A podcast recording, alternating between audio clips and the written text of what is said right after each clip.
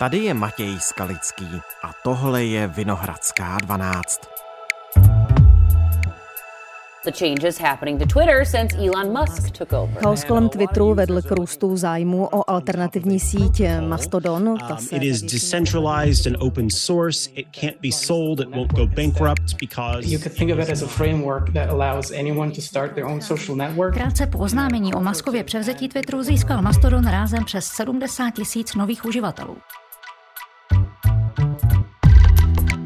Všichni jsou už na Mastodonu, nebo aspoň část uživatelů Twitteru, kterým se nepozdává vládnutí Ilona Maska. Co je Mastodon? Jak funguje? Kdo ho vlastní? A není sociálních sítí přeci jen už trošku moc? Ptám se kolegy datového novináře Českého rozhlasu Honzi Cibulky. Dnes je čtvrtek, 24. listopadu. it's time to go to Mastodon. Ahoj Honzo, vítej ve Vinohradské 12. Ahoj. Proč se teď na internetu tolik mluví o Mastodonu? To je dobrá otázka. Jeden ten důvod možná bude to, že eh, ta technologie velmi zaujala novináře a ti mají teď tendenci se o ní bavit. To znamená, možná se o ní mluví víc, než kolik ji lidé používají. Ale pravdou je, že teď v souvislosti s eh, jaksi převzetím Twitteru Elonem Muskem, tak lidé začali řešit, jestli existují nějaké alternativy vůči Twitteru. A Mastodon je ta, o které se pravděpodobně mluví nejvíc, hlavně proto, že to není jedna sociální síť, kterou by provozovala nějaká jiná firma, co není Twitter, ale je to nástroj, kterým si vlastně každý může vytvořit tu svoji sociální síť a provozovat ji pro sebe, své kamarády a teoreticky ji potom může propojit se všemi ostatními dalšími, kdo si taky provozují ten kousek sociální sítě a můžou tak dosáhnout vlastně podobného efektu jako Twitter, až na to, že tady není žádný jeden konkrétní vlastník, který by určoval pravidla pro všechny, jak ta síť sociální bude fungovat. No a je to teda sociální síť, nebo to není sociální síť? Je to technologie, která umožňuje udělat sociální síť. Ty si opravdu... Platforma nějaká. Je to nástroj, je to program, je to kus programa, naprogramovaného kódu, který si každý může na webu najít, stáhnout a spustit ho s nějakou menší IT znalostí, není to úplně komplikované. A získá tím vlastně to, čemu se říká instance, to znamená ten svůj kousek, tu svoji verzi Mastodonu a může tam být sám, což nedává moc smysl, může si tam pozvat své kamarády a má takový malý Twitter pro sebe a své kamarády. So there's options out there. I, when she said there's no trolls. Not yet. Not yet. Ale oni ty instance, to nejdůležitější, co umí, umí se federovat, to znamená komunikovat mezi sebou. To znamená, že takhle, ty když si založíš ten malý kousek a máš ho sám nebo se svými kamarády, tak se zároveň můžeš propojovat se všemi lidmi na celém světě. Oni tě můžou sledovat, ty můžeš sledovat jejich příspěvky, můžete si psát privátní zprávy a vlastně se můžeš zapojit do něčeho, co vypadá jako Twitter, až na to, že tady není ta jedna firma, u které si musíš vytvořit účet, musíš schválit její podmínky užívání, ale můžeš si to udělat vlastně dost po svém. Takže abych parafrázoval to, co mi někdo na tu sociální síť, já to teda budu používat, nezlob se, Mastodon napsal, protože už jsem si to sám založil. Mastodon je jako takové souostroví několika různých ostrůvků, instancí, které mezi sebou komunikují. Oproti tomu třeba Twitter je jeden ostrov. Dá se to takhle Dalo by se chápat? to tak říct, dalo by se to tak říct. Ten vlastně nejvýznamnější rozdíl je, že každý, co si tu instanci pustí, tak si tam může určovat svá pravidla. Zatímco v případě těch velkých sociálních sítí, kdy oni musí do značné míry se snažit tedy říct, co tam bude v pořádku a za co už třeba ty lidi budou vyhazovat nebo co jim budou mazat. A tady v té situaci vždycky tam budou pod kritikou dvou stran, budou lidi, co budou křičet, vy mažete málo, vyhazujete málo a pak tam budou lidé, kteří budou říkat, ale vy mažete moc, vyhazujete moc a dusíte nějakou svobodu slova. To ten Mastodon řeší vlastně velmi elegantně, ty si pustíš své instanci a ta pravidla, která si tam nastavíš, jsou prostě na tobě. A samozřejmě pokud někdo, třeba nějaký tvůj kamarád, kterého ty tam pozveš, tak s těmi pravidly nebude OK a bude říkat, ty mažeš málo nebo moc nebo něco, tak má možnost si najít instanci, která mu vyhovuje těmi pravidly a může plynule odejít. A není to tak, že já, když si dneska řeknu, mě nevyhovují z nějakého důvodu, třeba pravidla, která jsou stanovená na Twitteru, tak mám prostě smůlu, tak se tam nemůžu účastnit. O svobodě slova na sociálních sítích mluví Marie Heřmanová ze Sociologického ústavu Akademie Já věd. myslím si, že běžný uživatel o ní vlastně zas až tolik nepřemýšlí, protože si neuvědomuje, do jaký míry se vlastně pohybuje na té moderované platformě, protože ty, když nemáš srovnání, ty, když jako nejdeš z Twitteru na 4chan, tak to prostředí těch mainstreamových platform a většina lidí zná jenom ty mainstreamové platformy, je prostě od začátku moderovaný prostředí. Takže většina těch lidí si neuvědomuje, jak by to vypadalo, kdyby to moderovaný nebylo. Takže tahle ta roztroušenost vlastně eh, těch instancí, které ale dokážou mezi sebou komunikovat, ale dokážou mezi sebou i nekomunikovat, pokud se tak rozhodnou. Ano, pokud... někdo si může říct, že jo, typicky vezmeme si, že si někdo založí instanci, na které řekne, my jsme tady OK s tím, že tady budou lidi rasisti, nebo tady budou prostě propagovat, nevím, neonacismus nebo něco na ten způsob a řekne si, my to nebudeme postihovat a samozřejmě bude to někde v nějaké jurisdikci, kde je to v pořádku, tak takovou instanci konec konců můžeš mít taky, ale potom se může stát tím, že ta tvoje instance bude prostě semeniště nácků, že ty ostatní instance řeknou ne, ne, ne, tady ty účty tady u nás vůbec nechceme, protože víme, že je to prostě žumpa. Hmm, což je samozřejmě zároveň výhoda, zároveň obrovská nevýhoda a riziko. Eh, nevidím tam úplně to riziko, je to hodně na tom, co si prostě uživatelé řeknou, jo? protože už dneska, když ti třeba někdo píše s prostárným mailem, tak ho prostě můžeš zablokovat. A můžeš si říct, já se s ním nebudu bavit a dokonce, když je to třeba celý nějaký server, ze kterého všichni ti uživatelé ti z té domény píšou z prostárny pod různými jmény, tak ty na tom mailovém filtru můžeš klidně zablokovat i celý ten server. Tohle je dost podobný princip. Ty prostě, když si řekneš, já nechci být tady s tou skupinou lidí, která se identifikuje tím, že se prostě drží na tady tom jako jednom ostrůvku, já s nimi nechci být z nějakého důvodu v kontaktu a teď ty důvody můžou být nejrůznější, no tak prostě se od nich odřízneš. Ale takhle to dneska funguje v digitální komunikaci i jinde. No já se ptám i z toho důvodu, že jestliže na Twitteru před příchodem Ilona Maska existoval jakýsi moderovaný obsah, tak tady je spousta instancí, kde může a nemusí být moderovaný a může to možná potenciálně být i, jak si už sám naznačil, semeništěm různých eh, radikálů. Tohle už dneska do značné míry plní různá internetová fora. Nevím, jestli třeba posluchači slyšeli o forech typu 4chan nebo 8chan, která jsou opravdu nemoderovaná a to do té míry, že se tam čas od času objeví dětská pornografie, návody na výroby bomb, schvalování nějakého terorismu, sadistické záběry, takže na internetu existují samozřejmě fora, kde se všechen tady ten obsah nachází, často třeba legální, ale nechutný, typicky lawful but awful torčení, ale třeba i nelegální a ve chvíli, kdy je to v nějaké jurisdikci fyzicky umístěné, to fórum, kde prostě se to nepostihuje z nějakého důvodu, tak to tam může prostě fungovat a ten internet obsahuje i takovýhle obsah. Nicméně ta drtivá většina uživatelů, to i vidíme v praxi, ty největší platformy, se kterými my se setkáváme, Facebook, Twitter, Instagram, jsou ty zároveň nejvíce moderované. Prostě drtivá většina uživatelů si nepřeje interagovat s takovýmhle obsahem, zejména pokud je ve velkém množství. Hmm. A ještě když k tomu dodám otázku, třeba pro bezpečnostní složky je ale mnohem jednodušší monitorovat sociální sítě typu Twitter, Facebook a tak dále, tedy ten jeden jediný ostrov, než těch asi kolik jich teď může být, tisíce ostrovků malých, které jsou v Mastodonu? Tak eh, my asi úplně nechceme formovat naše komunikační prostředí tak, aby se dobře monitorovalo bezpečnostním složkám. Obecně řečeno, ano, rozhodně je to nějaký jeden bod kontaktu, kde prostě ty bezpečnostní složky prostě se s tím naučí pracovat. Nicméně to, že jsou to takto rozdrobené ostrůvky, neznamená, že ten obsah, pokud je veřejný, tak není viditelný. On je viditelný. A naopak eh, může být často i řeknu jednodušší, když se třeba podíváme například České republiky, tady vzniklo několik Mastodon serverů, ale ty největší, tak ty mají naprosto známé provozovatele a ve chvíli, kdyby se tam objevil nějaký nelegální obsah třeba, tak pro českou policii bude daleko jednodušší zajít za tím provozovatelem českým, který je známý, domluví se s ním prostě, řeknu, jako u dveří u něj od domu a, a nemusí řešit nějaké jako žádosti o mezinárodní spolupráci přes třeba jiné policejní složky, což takhle u Twitteru je. Kolik těch serverů v Česku je?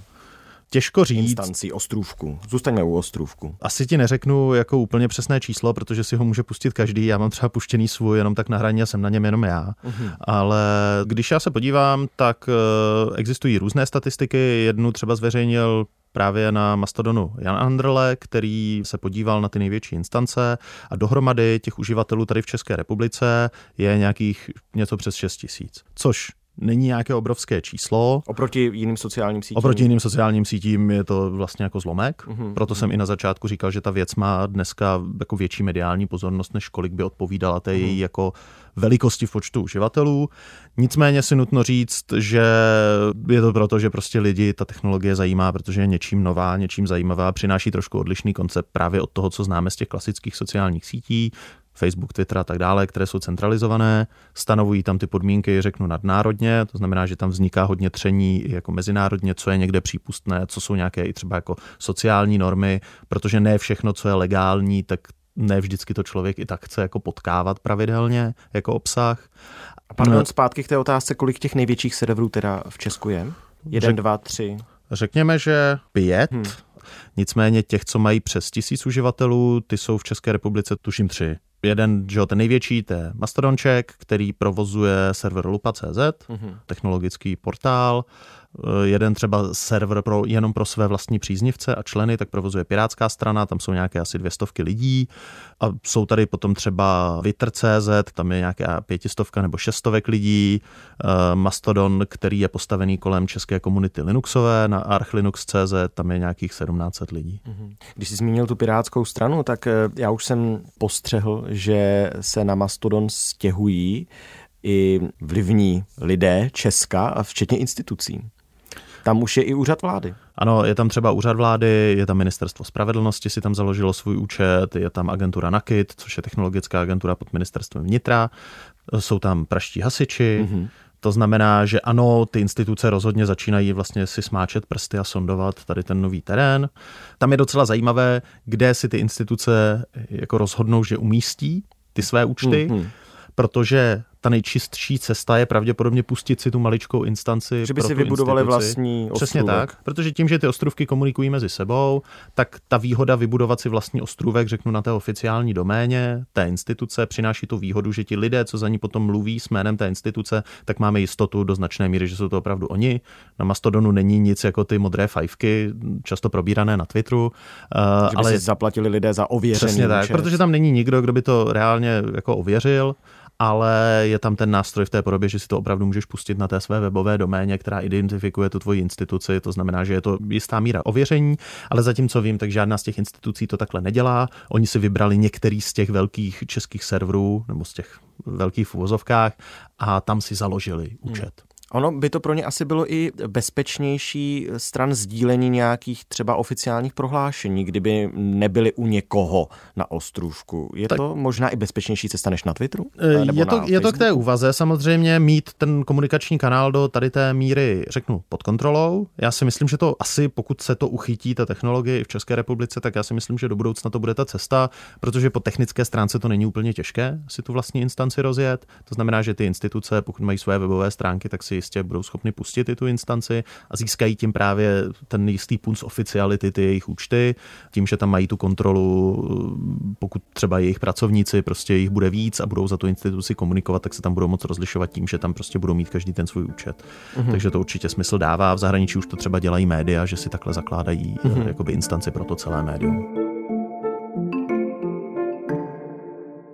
Když si říkal, že my známe vždy vlastníka té dané instance, pána toho daného ostrůvku, ale neznáme... Mluvil jsem v Česku o těch velkých. O těch velkých. Jo, eh, samozřejmě, že doména se dá registrovat anonymně, dá se ten server provozovat anonymně, takže ano, můžeme tu instanci mm-hmm. provozovat i anonymně do značné míry. No a vlastník celého Mastodonu, ten neexistuje? Ne, Mastodon nemá nic jako vlastníka, Mastodon má autora, je to programátor a samozřejmě není zdaleka jediný, tím, že je to otevřený software, tak je tam celá komunita těch lidí, co to programuje, nicméně ten člověk, co to dal do pohybu, se jmenuje Eugene Roško.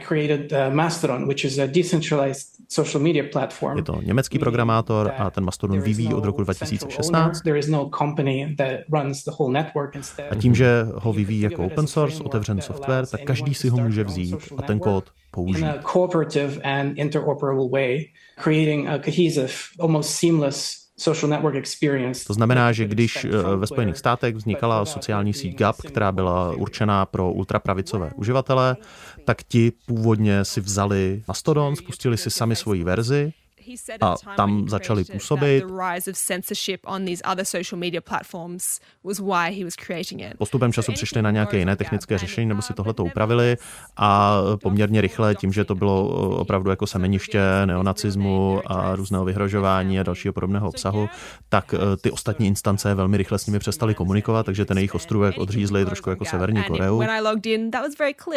The Jews are not popular on Gab, neither African Americans. Ale uh, může to použít tu technologii opravdu každý. To znamená i třeba tady v Česku máme jednu instanci a je to jedna z těch větších, kde téměř výhradně se diskutují nebo probírají ezoterie a dezinformační jako obsahy a konspirační teorie toho jako nejhrubšího zrna. Uživatelka Lenka instance náš Face.cz 26. října 2022. Ve zkratce.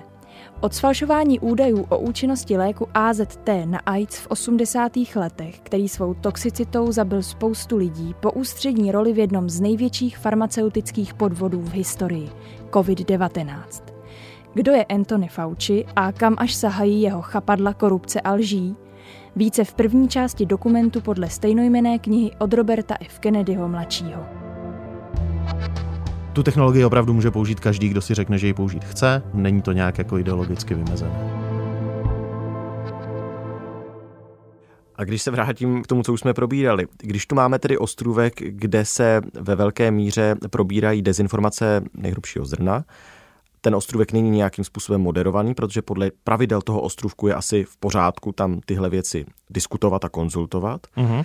tak není rizikem, zase v momentě, kdy není jeden ostrov typu Twitter, Facebook, Instagram a podobně, ale je jich tisíce, že to povede k ještě většímu rozdělení společnosti, nějakému izolování určitých eh, skupin lidí, kteří budou žít ve svých eh, filtrovaných bublinách? Asi nejlepší to je uvést na příkladu, kdy naposledy si viděl na Twitteru, když si otevřel svůj Twitter, nějakou tvrdou pornografii.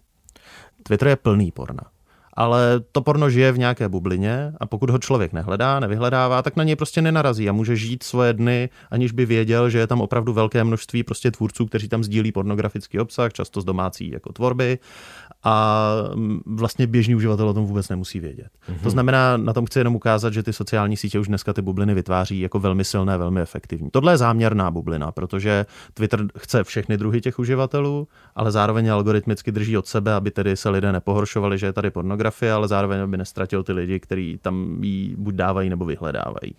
To znamená, že už dneska ty sociální sítě nám ty bubliny umožňují. Že je měj řečeno, jak často narážíš na Twitteru na příznivce americké ultrapravice, nějaké hmm. jako hardcore, na japonský eh, nebo na korejský pop, jo, jakože je spousta obsahu, na které člověk nenarazí, ač na tom Twitteru samozřejmě jsou a jsou tam zastoupené velmi a je to zkrátka, protože už dneska algoritmicky ty bubliny vznikají. To znamená, když si někdo tady založí svoji vlastní instanci, tak mi vlastně přijde, že je to trošku odvar téhož. On by si mohl založit nějaké diskuzní fórum, naše konspirace CZ a tam prostě konspirovat od rána do večera a nic by mu v tom nebránilo. Eh, stejně tak si může založit svoji instanci Mastodonu, která v současné době je pořád federovaná integrovaná do těch všech ostatních, ale je otázka, jestli třeba někdy těm uživatelům a těm správcům těch jiných instancí nedojdou, eh, řeknu, nervy a nedefederují tady tu, že ji prostě odříznou a řeknou, tady ten obsah, který u nás k nám se prostě sdílet nebude. A zatím se to nestalo, aspoň mhm. co vím. Mohl by to být problém přesunutí určité části lidí z právě Twitteru na Mastodon třeba i pro osint novináře, pro novináře, kteří využívají internetové zdroje, když to velmi, velmi zjednoduším, pro svoji práci? Mastodon je do značné míry transparentní, podobně jako Twitter. Nutno říct, že, a tady je trošku jako se potřeba podívat, jako odkud se vlastně Mastodon vzal, on je součástí takové volné rodiny nástrojů, které se schovávají pod název Fediverse, to mm-hmm. znamená federovaný vesmír, universe, a jsou to alternativy k těm centrálně řízeným službám, jako jsou třeba i Instagram, tak tam je jiný nástroj, který se zase jmenuje PixelFed a tak dále. Těch nástrojů je víc a ty spolu pomocí nějakých technologických standardů, do kterých nemusíme břednout, tak spolu komunikují. A Jedním z důvodů, proč ta komunita kolem tady těch nástrojů vznikla a která je vyvíjí, tak je proto, že jsou to často lidé, kteří mají třeba nějakou menšinovou sexuální orientaci a e, měli zkušenost těch velkých platform, že ve chvíli, kdy se tam jakkoliv projevili, tak schytali obrovské množství nenávisti, výhrůžek, šikany, vyhrožování a tak dále. A měli zároveň pocit, že třeba ty majoritní sociální sítě dostatečně nechrání nějakou tou moderací. Otázka je, zda je to vůbec jako možné. Hmm. A z toho důvodu oni začali tvořit vlastně nástroje, které umožňují těm jejich samým uživatelům a těm provozovatelům, kteří jsou ale taky jejich uživatelé, že je to jako daleko menší, daleko komunitní, tak si nastavovat svoje vlastní pravidla a případně se třeba jako efektivněji chránit před nějakým sledováním, před nějakým jako stalkingem, obtěžováním. To znamená, že po technologické stránce ano, OSINT novináři můžou používat Mastodon s dost podobným úspěchem, jako třeba dneska používali Twitter, ale můžou narazit na to, že některé ty komunity prostě si nepřejí být sledované hmm. a budou se proti tomu do nějaké míry bránit. Ze začátku třeba deklarací v těch pravidlech, jednoduše oznámením, tím, že používáte účet na našem serveru, tak prostě nesouhlasíme s tím, abyste tady jako sbírali informace o lidech, nějaké dál používali, archivovali je a když tohle člověk nebude dodržovat, tak se ta síť může začít nějak jako jemně bránit tím, mm-hmm. že mu třeba zruší ten účet na tom daném serveru. O rozdílu mezi Twitterem a Mastodonem mluvil v pořadu DVTV šéf-redaktor serveru Lupa.cz David Slížek. Když Elon Musk mluví o tom, že Twitter má být něco jako velké veřejné náměstí, pro celou země kouli, pro celý svět, kde všichni si budou moct říct cokoliv a čerpat o tam tu třeba informace nebo něco dalšího, tak Mastodon bych spíš přirovnal opravdu k tomu, když si pozvete domů partu kamarádů na domácí párty. V tom domě platí vaše pravidla, když se tam někdo chová špatně, tak ho vyhodíte a už ho nepozvete třeba. A... No já jsem zaznamenal už hodně vlastně informací od lidí, kteří byli takto vyhozeni z těch ostrůvků, kde si založili účet a třeba i bezdůvodně. Tak, pardon, jakože ten důvod nebyl sdělen tomu. Že ten důvod uživateli. nebyl sdělen, tak to máš dneska dost podobné i na všech ostatních velkých platformách sociálních sítí. Facebook ti řekne, hmm. vy jste porušili pravidla platformy, nevíš jaká, nevíš jak. Často je to vyhodnoceno automaticky. Neřekl bych, že je to jako nezbytně riziko, protože i ty velké sítě to dělají a naopak je tam to, že tím, že si každá ta skupina může trošku nastavit ta vlastní pravidla, tak si řeknu v uvozovkách přijdou na své všichni. Jo, lidé, kteří prostě chtějí to bezpečnější prostředí, řeknu tvrději moderované, tak ho mohou mít a naopak lidé, kteří si říkají, dobře, my chceme jako poměrně radikální, tady nějakou svobodu projevu, nechceme moderovat třeba nic, co není vyloženě nelegální, tak si můžou pustit i takovou instanci. Kdo ty instance platí? Určitě je potřeba ty instance platit a teď se to vlastně projevuje, ty komunity, jak jsem říkal, ono to funguje od roku 2016, nebo ten software existuje, to znamená, že ty komunity byly maličké, bylo na nich často i v Česku, ale bylo na nich prostě pár lidí, nestálo to nic. Teď najednou se tam nahrnuli noví uživatelé, kteří hledají nějakou instanci, kde by si mohli vytvořit účet a ty náklady samozřejmě rostou rostou náklady na energie kvůli válce na Ukrajině a elektrická energie je jedno z toho, co potřebuješ na provoz serveru. Byl i nějaký nedostatek součástek do serveru, takže se prostě obecně zdražovaly, řeknu tady ta výpočetní síla toho internetu v úvozovkách a proto prostě rostou náklady i na provoz tady těch serverů.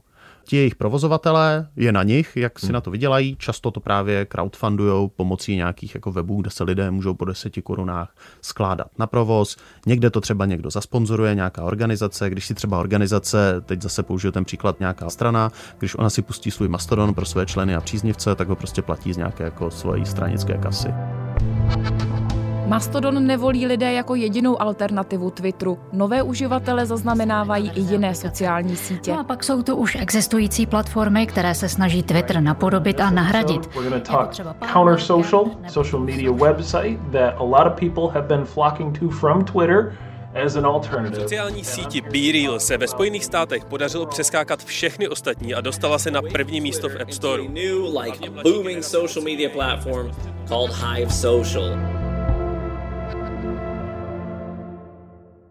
Máš pocit, že těch sociálních sítí, když teda vztáhnu Mastodon zase zpátky do okruhu sociálních sítí, byť si říkal, že to je trošku komplikované, protože to je nástroj pro vytváření sociální sítě, jestli jich prostě už není moc? Možná to můžeme brát jako nějakou formu vývoje. Protože když se podíváme na ty největší, když bychom se tady před deseti lety bavili o tom, co je sociální síť, tak by se tady opakovalo Facebook, Facebook, Facebook. Teď vidíme, že Facebook dlouhodobě má problémy, zejména řeknu tady v nějakém tom našem euroatlantickém kontextu. Eh, ve velkém teď propouští zaměstnance, výnosy z reklamy nejsou takové, klesá zájem uživatelů hmm. z různých důvodů. Možná je to prostě jenom další vývojová fáze. Ty technologie se vyvíjely, než jsme měli Facebook, měli jsme MySpace, v Česku jsme měli Líbím se ti, kdo si dneska vzpomene na Líbko. To znamená, že... CZ. Spolužáci CZ. To znamená, že prostě ty sociální sítě se vyvíjí a tohle může být nějaká jejich další eh, podoba. A nebo se třeba ukáže, že je to slepá cesta, že se prostě za pár měsíců nebo let zase lidé ochotně vrátí na Twitter a Facebook, ale zatím úplně nemám ten pocit, protože co spojuje tady ty, řeknu, centralizované sociální sítě, způsob jejich financování a to je prodej reklamy. A ten z různých důvodů se ukazuje jako ten, který má potenciál odradit uživatele protože příliš mnoho reklamy a zároveň třeba orientace té sociální sítě na strávený čas, protože čím víc stráveného času těch uživatelů, tím víc eh, zhlednuté reklamy, tím víc peněz, tak eh, může pro ty uživatele v nějaké chvíli už být nepříjemný, tím, že jsou algoritmicky vlastně tam nějaká snaha je držet na té platformě a trošku se dostávají ti uživatelé třeba v průběhu času do sporu s tím, jak vlastně ta platforma funguje. A ve chvíli, kdy si tady začnou uvědomovat, že možná nejsou ani tak úplně klienti té platformy nebo té sociální sítě, jako spíš její nějaký nástroj k tomu zisku, že ten produkt, protože těmi klienty jsou ve skutečnosti inzerenti, tak eh, možná začnou hledat nějaké jiné modely, kde jim to bude vyhovovat víc. Je samozřejmě otázka, zdali budou ochotní za to zaplatit. Sice ne moc, protože provozovat takovouhle instanci, bavíme se o nějakých 100 korunách nebo tisíci korunách měsíčně zatím v případě těch větších, Samozřejmě pokud těch uživatelů tam bude násobně víc, tak, tak ta cena poroste. Hmm. To znamená, že ale každý ten uživatel, kdyby platil nějaké malé deseti koruny, tak uh, tu službu jaksi bude bez problému zaplatit, ale je otázka, jestli lidé tohle budou ochotní dělat. A jestli tady si řeknou, stojí nám to za to. No je taky otázka, jestli se teď nebavíme sice poprvé, ale taky naposled o Mastodonu. Budeme Může to, to sledovat. Děkuji moc, Honzo, že jsi zavítal k nám do studia opět.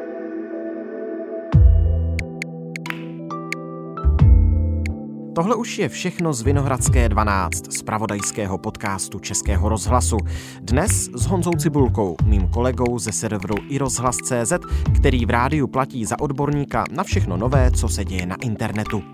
Jestli nás ještě pravidelně neposloucháte, tak si můžete zakliknout odběr nových epizod přímo ve vaší oblíbené podcastové aplikaci, anebo si nás můžete pustit na webu iRozhlas.cz, v aplikaci Můj rozhlas, či třeba ve vysílání Českého rozhlasu Plus.